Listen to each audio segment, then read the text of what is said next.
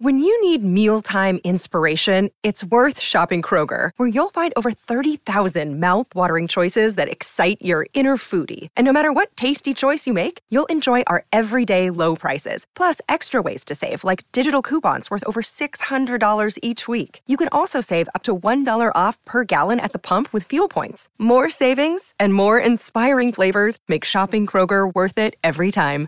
Kroger, fresh for everyone. Fuel restrictions apply. Another day is here, and you're ready for it. What to wear? Check. Breakfast, lunch, and dinner? Check. Planning for what's next and how to save for it? That's where Bank of America can help. For your financial to-dos, Bank of America has experts ready to help get you closer to your goals. Get started at one of our local financial centers or 24-7 in our mobile banking app. Find a location near you at bankofamerica.com slash talk to us. What would you like the power to do? Mobile banking requires downloading the app and is only available for select devices. Message and data rates may apply. Bank of America and a member FDIC.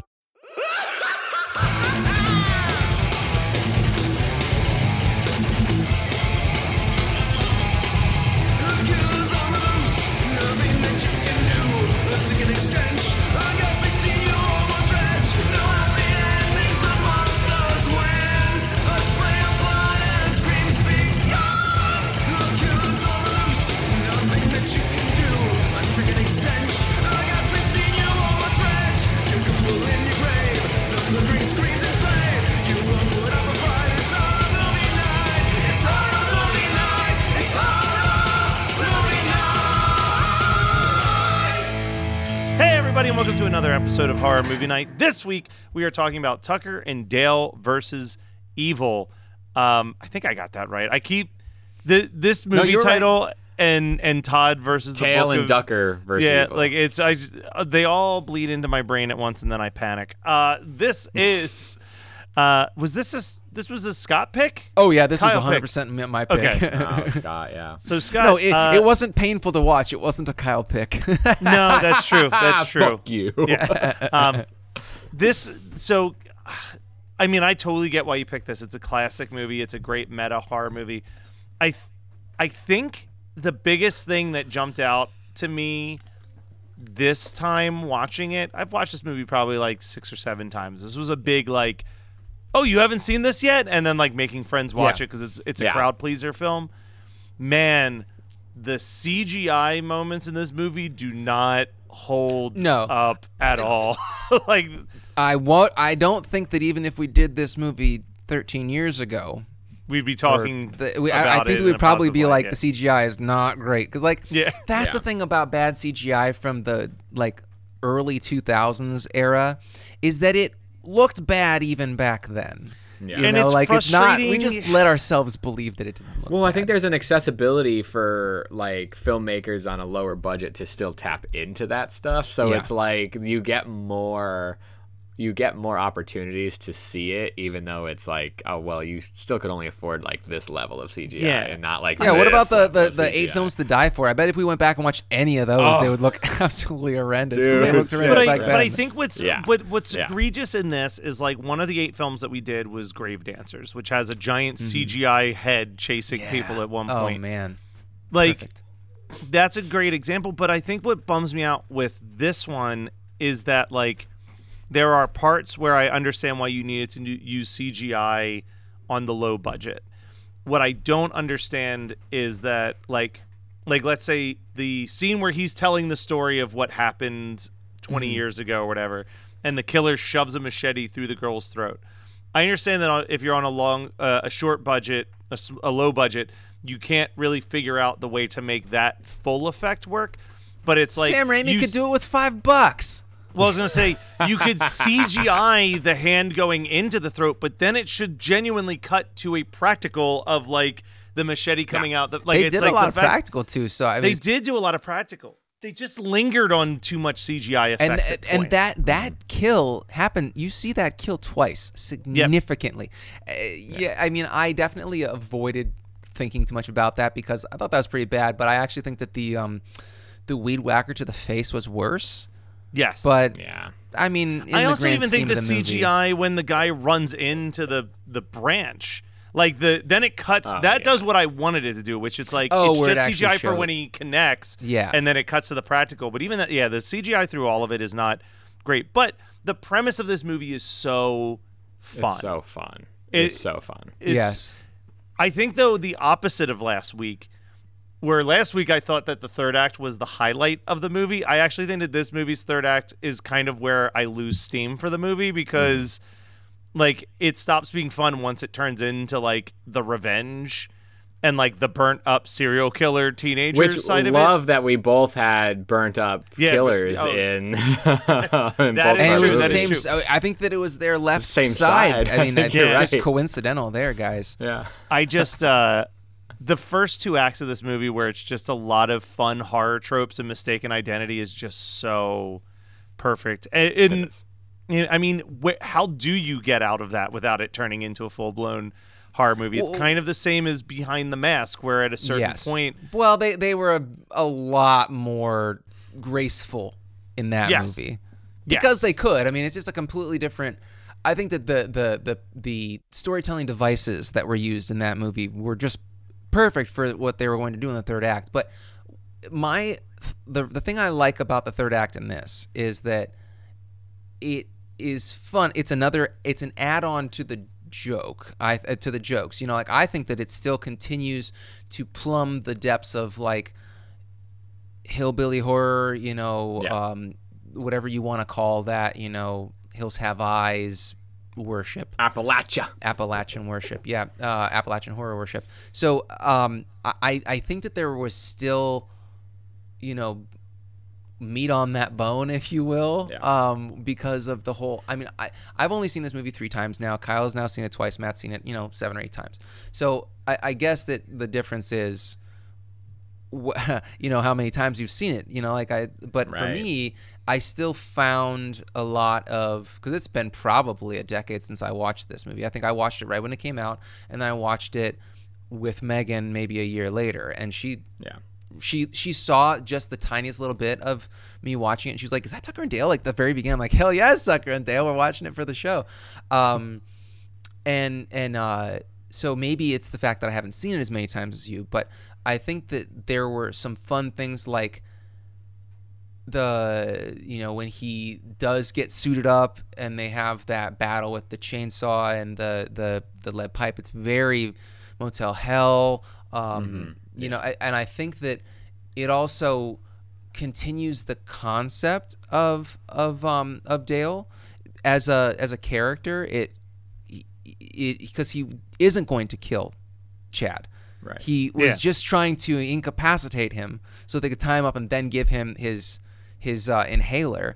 And I thought that that was, I, I never really thought that that was such a great, you know, uh, uh, uh, plan until now um, in this Yeah. watch. But I just think that it's watching it in a, little bit more critical eye. It, it really is kind of like it's showing that Dale really wouldn't hurt a, a per, anybody, and I think that that is also a little bit of a, the joke. Like it's kind It's of so the, the final step of the joke. Yeah, I agree because I think that like not for anything, but like Tucker and Dale don't have like character arcs, so to speak, you know, and that's like the whole point. Like they are, they're not dumb by any means, but they're like simple dudes who want to have this vacation home, right? Yeah. So like, Well, there's a character arc for be- Tucker. His vacation home gets blown up. I mean, gets blown I, up. yeah, yes, relatively speaking. like, there's no, like, I mean, they have to defend themselves, but there's no, like, go out and get them or, like, turn the world on its head. It's like, yeah, it's, it's Oh, a little yeah. defense. It's like a little bit like, be on the defense and make sure this house doesn't get burned down. Oh, sorry. You know, um, so but the one thing I'll say that I, that I I would not say that this screenplay as is as good as Behind the Mask because it doesn't No. fit together like a puzzle. I mean, it's great. I love this movie, but the one thing that they didn't get to, maybe it's just in the cut that we have, but they are priming you for it that cabin to be where the Memorial Day massacre occurred. And that they're that they because they you know Right. that there was there were serial killer clippings on the wall and stuff. And um, Chad's sitting in the house of his like his father, I guess, you know, and and and we don't really they they kind of like grazed that and They it really would have been funnier if they would have had it be more like because he he goes insane and it's fine like i i think that that's a, a funny thing for chad to do but it would have just made a whole lot more sense for them to have it be in the cabin. Like, be- Yeah. The, the cabin should have been where they figured out that he. Why did they have that paper on the top of a pile of papers in an old sawmill? It should have been in the creepy house, but Mm-hmm. Yeah. not a big deal. Yeah. No, no, I, I think that that's I, I I the the third act does sort of make me lose interest. Even though like the everything leading up to that, even though they make the connections and tie you know tie everything together, everything leading up to that is sort of the same style of joke over and over again. But I think like I I didn't really get tired of it. Like I think that like maybe I wonder if Matt got like tired of it because it was the seventh eighth time that he's seen it. But I thought that each time that that happened, it was really fun, and I could have just watched that shit keep happening. Yeah, You I, know, I wish there were more kids to die in funny ways. wish there were more like, kids Well, that's what I mean. It's how, like how do you stuff come to the thought process of like these kids are killing themselves? Chad's Chad's great, and I think Yeah. that like he's the per- like he's the perfect villain for this, right? But like mm-hmm. I was just like I was just having so much fun. Yeah, Like, I it was just- just it's just so fun. that first hour is so masterfully done. From like the Yeah. first second that they drive past the kids in the car and Oh, they're that's just so looking out the window, but it's it's shot in the slow motion where they look imposing or like the we got your friend. Like, Oh my Why? god. Why is that not on a shirt? This movie has been I forgotten. My immediate Yeah. thought was, yeah, why is it not on a shirt? we got your friend. Him So like running with wrong. the bees, like when the, he the, cuts ru- the, the- yeah, and he's like, that kid must have been just as as uh, as allergic as me or something like that. It was Like, it's so good. But Kyle, I I did hear a little. yeah, I heard a psst.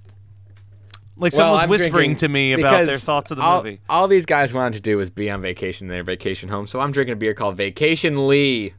Oh, uh, perfect. Double IPA from my public house, and I burst out laughing at the start of this because I saw uh, Scott I grab a little something. I have m- moonshine. Moonshine, Now, yeah. my dad gave me this jar of moonshine like five years ago, and for the people that are not in the Patreon, uh, HMN pod, uh, hey, patreon.com backslash HMN podcast, um, if you want to watch us discuss these movies. But yeah, like in five years, I think that this has evaporated more than I've drank it. There's about a, an inch and a half that's down Yeah. from the top. Um, it, I don't like it, but. I, uh, I it like it better than PBR because I'm not going to bring that swill into my home. that was where, yeah, that was where we almost. That's where I almost went to, and that PBR That- went to go. we would have been- Of, We would have been perfect. Uh, also, like, it would have been amazing if when he when Dale brings him the PBR at the end when Tucker is in the in the hospital, if he like poured it on his head, he's like, "I hope you feel better now." Yeah, it wouldn't so- have been in Dale's personality, but it would have no, been but funny. it would. But I would have liked it. so the director of this movie has so he he made one other movie seven years after the fact. Uh, he made Little Little Evil, which was starring Oh, Adam yeah. Scott uh, for Netflix. Kind of a nepo baby. Uh, he's the son of Sally Field. Uh, so Whoa. I remember that was like a thing that Jonathan would bring up, where he's like, "I like that movie, but I can't stand him talking at panels about how hard it was to raise money for the movie." It's like your mom, your mom was Sally Field, and you needed five million dollars. Like, how, how difficult exactly Right. was it? he he he needed to do this movie, and and he goes, "Mom, I need to do this movie." She's like, "Go to your room." She's Yeah. like, I care about Uh, his schooling.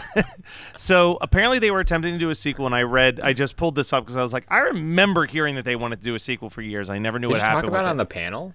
Uh, so they talked about a couple times on panels. Okay. Uh, so it said that uh, in an interview with Choice Cuts, director Eli Craig expressed his thoughts on doing a sequel called Tucker and Dale Go to Yale and described it as Good Will Hunting meets the Texas Chainsaw Massacre. Wow. In that same interview, he also said that Alan Tudyk had an idea to do the sequel that would be similar in the tone of uh, From Dusk Till Dawn.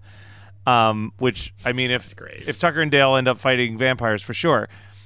So here's where the latest updates are. HorrorHound Weekend 2014 cast members Tyler Labine and Alan Tudyk confirmed that the sequel was in ago. development. In 2016, they revealed that they were still actively developing the project, but they had other commitments. But when asked about the status of the sequel at Boston Comic Con 2017, Alan Tudyk said the script was written and it was very disappointing, and we will probably not move forward. Ah, so Bummer. And they look like they're having so much fun. They look like they're having a having blast. the fucking best time. I would love I would love a sequel, but I just don't. I now I I, I mean, I it's think like, the time is I want a Neither behind of the those mask pitches sequel. really I got want the me behind very the mask excited. prequel. It's not gonna happen. Yeah. happen. dude. When yeah, before I was oh man, when that was one of the most upsetting Kickstarters ever. Was how little anybody cared about the Behind the Mask sequel. such I a gave the money, and I, I, I think, I think that I thing hit like that. I did twenty too. percent of its goal. Like it was so. yeah, yeah. I, nev- I must have never gotten charged for it because I sure don't remember getting any perks. Because I, I think that they were gonna I- do like it was gonna be a before the mask movie and comic book. But if they didn't hit the thing, they were still gonna do the comic book. But I never saw the comic book. I think they did actually come out with the one though, right? Uh, I don't remember if they came out with a comic. Um, I feel like I could feel like I can see a comic type thing, but I might just be thinking about that. Um, maybe it was a Justin Osborne poster. Yeah. So did, I'm um, reading about the sequel on the Wikipedia page right now, and he, the most recent thing that they had in there, which I believe was still before the Kickstarter failed, mm-hmm. but it said in early 2017, director Scott Glosserman explained that the script for the sequel had become dated due to the change of horror over the intervening Fair, years. yeah. And he said the script itself was capturing the mid aughts period in the midst of torture porn and found footage genres. It had a lot of interesting things to say. Today, that script for that film would almost be like a period piece, and I don't necessarily want to bring it up to current day, uh, but certain things might just feel too old depending on how you look at it. Can I can I tell you can I can I say how you solve that?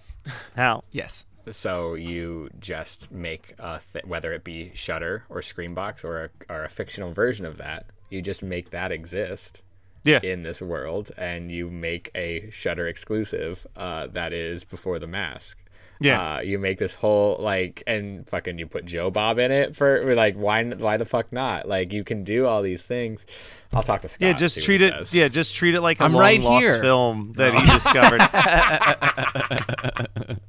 um i i just i i mean there's ways around it but it's also like i mean it's got to be tough when you write and put all your energy into this whole thing and the tides completely change and you know that it's not coming back. And i like and he went on to go do other things. I think he created this thing called Gathr which was a way for people to gather particular films either online or into their local theaters. Like he had other ventures that he went off to do but um but man before the It must suck to do like the kill to kill a mockingbird of slasher movies where it's like that book Harper Lee never wrote another novel uh, because Right. she could not fucking top to kill a mockingbird and so I mean that's I, I'm not saying that Behind the Mask is a perfect movie but I think that it is damn close as far as slasher pastiche meta movies that aren't Scream you know like it's Yeah, about as close right. to perfect as you No, can get without being Scream It's, it is. It is. Uh, I completely agree. Um, Tucker and Dale has a little bit of that. yeah. Um, I will say I do I do love, and I don't think that I mean because here we get we get all the wrong turn movies. We get like we don't get a ton of Mountain Man stuff, just for lack of a better term, you know. So, but the trope that they play into plays so well. oh yeah. You know, because I think deliver, I think something like Deliverance obviously had set the stage Mm-hmm. just for that. dawn Right, yeah, like all there are a handful that make the again the common language like that we had talked about, you know, like they they exist, but I also love how just like real people they are. Like Yeah. they're just uh, they are just people that want to have this vacation home that they've invested their time and their money and they're going to fucking do it. Okay? they're going to do it. this particular Damn movie though i mean this is the probably the best example of like tyler labine just should be so much more It's- well known than criminal. he is It it's is criminal. not fucking It's fair. criminal. like And he he's so is sweet, too. It's- he's so sweet he's so funny and he's so good like he's so good at playing the everyman Yeah. and I it's thought just- that the that that um, what was the the the the the ghosts move the ghost? oh my show that he god the ghost Um, show he did was great what was deadbeat Deadbeat. I thought that Yeah. that Megan and I watched that every week when it dropped or whatever for the multiple seasons, and could have sworn that that was going to be his like springboard into to regular work, like not Yeah. regular work as in like non-genre work, but rather working, seeing him regularly. Uh, um, No, you know, probably in, in stuff across- just never yeah, had In- across medium, yeah. embarrassingly, probably the most mainstream successful movie he is a lead in is the first Escape Room movie. Like Really? like, and he's. I I, mean, heard those movies are fun. My Oh, Escape of the- Room one is a blast. Jeanette, uh, said it was fun. Give I it- have Not, I did not know he was in it. we need another uh, six years, and then we'll watch the first one. But Yeah. all right. We're put it on the calendar. Hey, it's Kaley Cuoco for Priceline. Ready to go to your happy place for a happy price? Well, why didn't you say so? Just download the Priceline app right now and save up to 60% on hotels. So, whether it's Cousin Kevin's Kazoo concert in Kansas City, go Kevin, or Becky's Bachelorette Bash in Bermuda, you never have to miss a trip ever again. So, download the Priceline app today. Your savings are waiting. Go to your happy place for a happy price. Go to your happy price, Priceline. Hey, do you have an idea for a podcast but don't know where to start? Or do you have an already existing podcast that you want to take to the next level? Well, check out WeKnowPodcasting.com. From concept development to theme music to editing to logos, WeKnowPodcasting.com is a one stop shop for all things pod.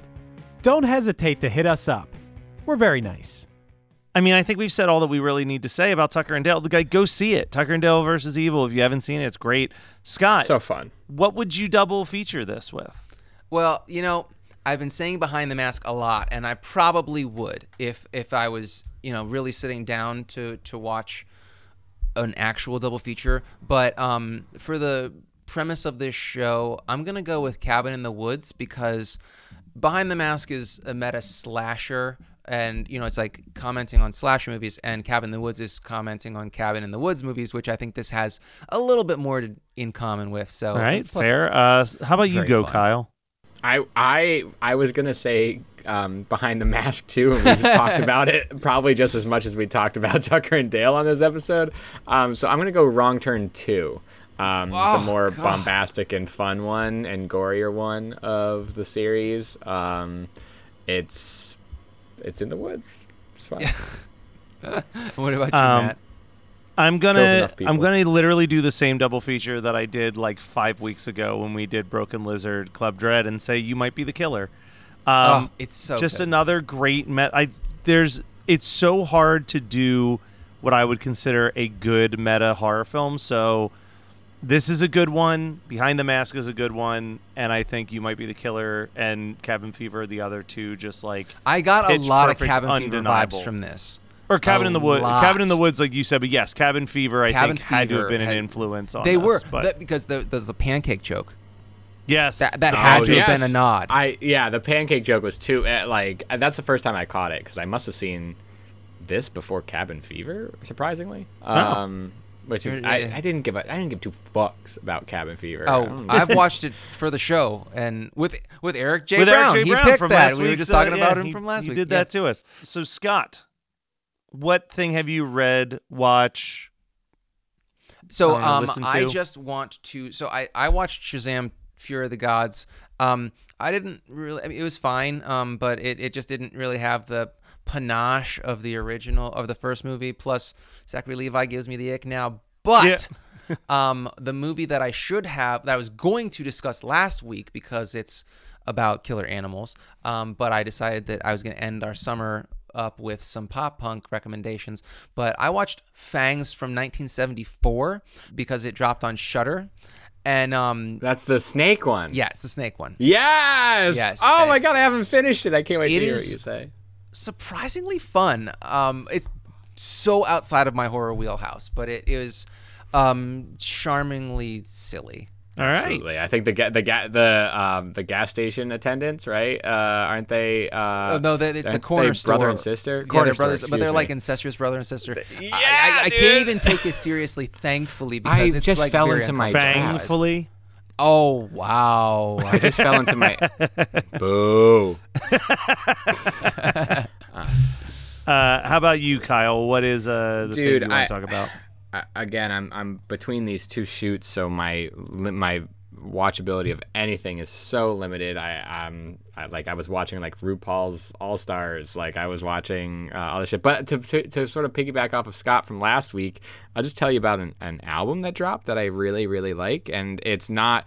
It's actually a it's a remastered album plus a bunch of demos and re-recordings and stuff like that. And I just I just regardless of who it is, I just have to say that if an artist can do that, Mm-hmm. if you love that artist, if you like any of their music, like dig into that shit because so the artist is Lady Lamb, um, Okay. and she put out a album probably 10 years ago called Ripely Pine, but even almost you know five six seven years before that she was just recording demos and putting them out and doing small eps and whatever right but if you put out an album, the album's really well received. You put out more albums after that, and you gain a following. And then this is like a revisiting of that album with remastered tracks plus like different takes or alternate versions of that. And I just like, I don't know, if there's an artist, I more than just the album itself is the concept.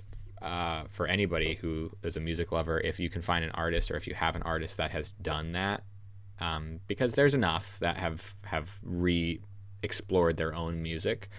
If there's an artist that does that, like listen to it. It's so exciting to sort of like hear her revisit tracks and revisit these songs that not only were on this first album but were performed and played and thought of when hmm. she was like 15 years old and like beyond. It's just it's just so cool. I've been I've been really I've been like really listening. You know, like sometimes there's stuff that you put on because you just want to know what it sounds like. I've been actually like listening to it, and it's been it's been really fun.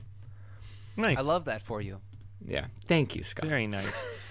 um, so I read a book uh, on the flight home. Uh, well, actually, I read most of it in the uh, airport, waiting to board my flight. Uh, and it was a book called Punk USA: The Rise of Green Day and the Rise and Fall of Lookout Records. And it's just a maybe 250 page max uh, oral history of the Lookout Records and the influence that it had. Um, at first, I was like, man, I I don't know about you guys. I hate oral history books where it's just like like nothing but a good time about 80s hair metal is a prime one where it's like Yeah, it'll be a paragraph about what that chapter's about and then it's just quotes from people Yeah, that's for not my thing. pages. yeah. Like I think that the the Legs McNeil with "Please Kill Me" sort of like straddles that line, and that's probably as far as I go because Yeah. other shit like that, it's like uh, not. This- I don't want to be. I don't want to like be a, a shithead, but it's also like I could go on Wikipedia. I could. Yeah. I could just Yeah, go on and Wiki, so- and that's not what I want to do. So what I liked about this one that made it such an easy read is that it's like he is writing a book about Lookout Records and the quotes are supplemental things to tie his paragraphs together. So I don't think there's a single part in the book where one person's quote is followed by another person's quote. Like it's like here's a mm-hmm. quote from Ben Weasel. Here's insight on what Ben Weasel is referencing and this is what's going on and it's literally just written in order of albums released and like what was happening behind the scenes at Lookout Records and like how was this really magical place and like the short version of it is essentially everyone kind of knows the story. Like lookout records was this small distribution label. Green day gets signed and becomes like the biggest band in the world which makes all these people look at their first two albums and they're buying these two albums and they're getting an influx of money. But like where the problem was was that the label was spending it like that would never run out but like at a mm. certain point there's only so many new green day fans every year. So like the sales of those albums kept trending downward but they kept just signing bands and giving them money and then realizing that they had kind of put themselves in a debt. And what had ultimately killed them was that they put themselves in so much of a debt that they stopped paying the royalties to Green Day for the sales of those records that were coming in. Oh boy. oh boy. and that essentially ends up killing the label but it's kind of interesting reading a book where like you you walk away from it and think this label these dudes must have been solid dudes because even the guys who kind of got fucked over like they're like there was absolutely no malice in anything that the guys who ran Lookout did. Like everyone speaks so highly about them. Um, and there was actually something that jumped out at me, and I wrote it down because I wanted to remember it for my future. Uh, was that they they the first band that they ever had to send a contract to? Their lawyer was like, "You have to send a contract. Like you can't just do these handshake deals. Like that's going to come back and bite you in the ass." So when they made their contract for Lookout Records, and this was until the very end, every one of their contracts end it with over and above all of the preceding agreements, the two parties agree to work together in the spirit of mutual respect and friendship to the mutual benefit and to resolve any differences and concerns in the most positive way from here on moving forward. And I was like, I love that sentiment Love of being like, we are going to put in writing in this contract that we will do everything in our power to make sure that this contract does not affect our friendship and our respect towards each other as human Love beings. it. Love it. So I was like, I love that. I wrote that down. I'm like, if there's ever a point where Geekscape has to start sending contracts to the podcasters, I insist that this verbiage verbatim appears in that contract. Like, Amen. yes. Uh, but that was Tucker and Dale versus Evil, uh, as picked by Scott. Next week, something else is going to verse something else in Kyle's pick. So stay tuned for that. Matthew.